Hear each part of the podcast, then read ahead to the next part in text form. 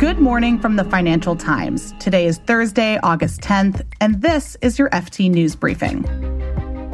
Disney reported disappointing second quarter earnings yesterday, and prices in China are decreasing. Plus, more and more countries in Europe are instituting windfall taxes on banks. I'm Sonja Hutson in for Marc Filippino, and here's the news you need to start your day.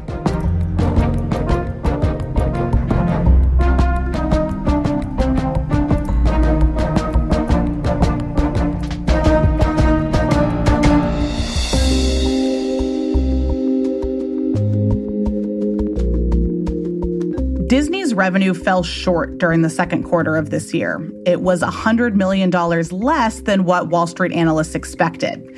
That's because of declines in the company's TV and movie businesses. But Disney did offer some optimism. It said its plan to slash costs by $5.5 billion was ahead of schedule, and it cut losses in its streaming unit. Disney shares jumped in after hours trading.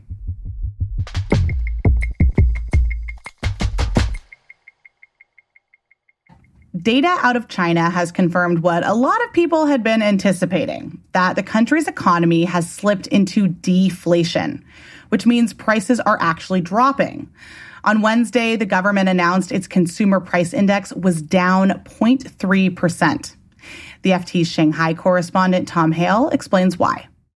First of all, under the pandemic, a lot of consumption shifted towards goods. and this was a huge source of support for the Chinese economy. Its exports really boomed during those pandemic years.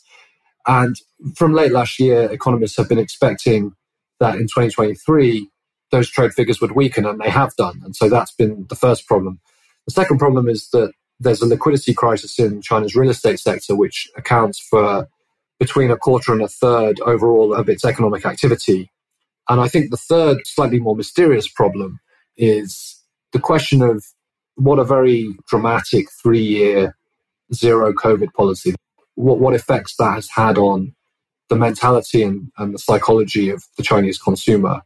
But it certainly looks like animal spirits have not quite returned to the Chinese economy despite this um, reopening at the start of the year. Tom says deflation could lead to bigger problems in the economy.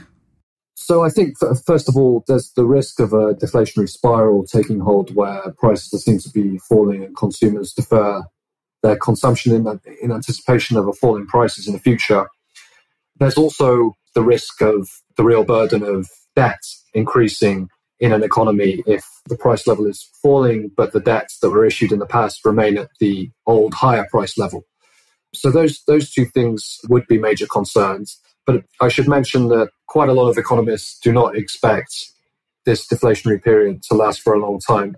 There are signs of higher consumption of services, for example. So there are reasons to believe that the country won't be locked in a deflationary environment for too long.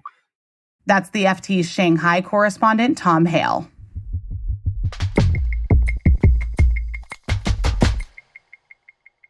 President Joe Biden is banning U.S. tech investment in China. He announced the move yesterday. The idea is to slow down sectors like AI and quantum computing that could help the Chinese military and intelligence services. The ban will mostly apply to private equity and venture capital firms. It's set to go into effect next year. This is the latest move by the Biden administration to curb Chinese access to advanced technology. Last year, it introduced export controls that make it harder for Chinese groups to manufacture semiconductors.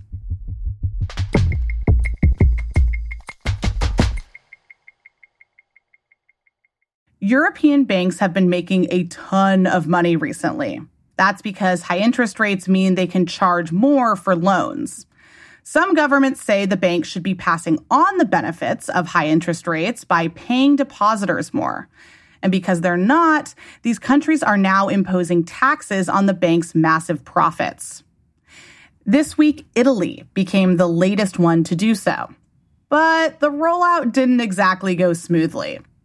I'm joined now by the FT's European banking correspondent, Owen Walker. Hi, Owen. Hey, how's it going? It's good, thanks. So, how did this windfall tax in Italy come about? Well, it's quite strange, really. I mean, it's the middle of August, people are on holiday, people are away, And then on Monday night, buried in a whole load of other announcements, the Italian government uh, said they'd be hitting banks with a, a windfall tax, which by some projections initially uh, would have cost up to four and a half billion euros. And then it wasn't until the afternoon on Tuesday that they actually came out with a policy document that analysts could actually look over and try to, to figure out how it would work. There was a big backlash. Um, shareholders sold off uh, lots of shares in Italian banks. I think they lost about 10 billion euros worth of market value throughout the day. Uh, and then by the evening, um, the Italian government seemed to backtrack and say there'll be a cap on the amount they'd raise through this windfall tax so it wouldn't hit the banks quite as badly. So, Owen, countries like Spain and Hungary have recently pushed these taxes onto their banks, but Italy is the biggest European banking market to do this. Do you think it's going to be the last? I think there's three main factors you need to look at when uh, assessing whether a country is going to introduce these sorts of measures. So, one is a government with a populist flavour, and the second is how quickly interest rates have risen in those countries. And so, in Czech Republic and Hungary, they're outside the euro, so their own central banks have been rising interest rates at a faster clip than the ECB. And then a third factor I think needs to be considered is how much of the, the benefits of rising interest rates banks have passed on to their customers. So as central bank interest rates rise, it's to the, the degree to which banks increase the uh, rates they offer on deposits. Now, places like Spain and Italy, the banks have really retained a lot of the benefits of rising interest rates. They haven't been passing those on in the way uh, that uh, banks in the UK, for example, have been passing on a greater share. Does this backtrack by Italy's government matter? Is it going to cause other countries to be thinking, hmm, maybe we better rethink whether or not we're going to institute some kind of windfall tax? I think what the, the, the backtrack from Italy's government, I think what it shows is that these measures were drawn up in haste and perhaps weren't fully thought through. Now, I think other governments, if they are planning such a, a move, will probably be looking to spend a little bit more time on firstly drawing up the policies so they know exactly what impact it's going to be. Secondly, um, having a, a clear communication strategy so that maybe you're warning the banks in advance. I don't think it's going to put off other countries from pursuing banking taxes because you know if they have reasons to do it, they will do it regardless of the, the Italian ex, uh, experience, what they will be doing more is focusing on getting the details right and communicating it in an effective way. Owen Walker is the FT's European banking correspondent. Thanks, Owen. Thanks very much.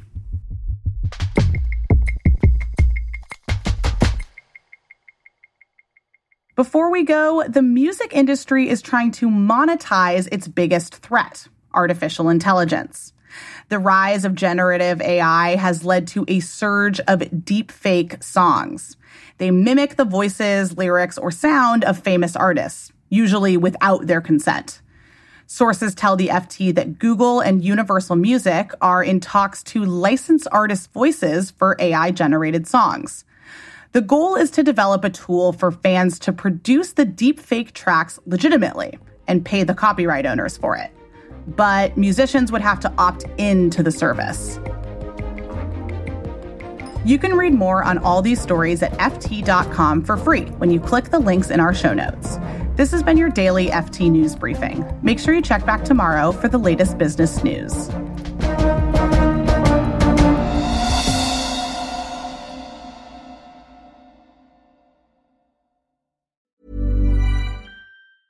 Hi, this is Janice Torres from Yo Quiero Dinero. If you own or operate a business, whether it's a local operation or a global corporation, partnering with Bank of America could be your smartest move.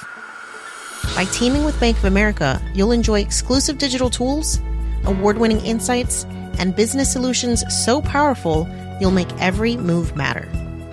Position your business to capitalize on opportunity in a moment's notice. Visit bankofamerica.com slash banking for business to learn more. What would you like the power to do? Bank of America NA, copyright 2024.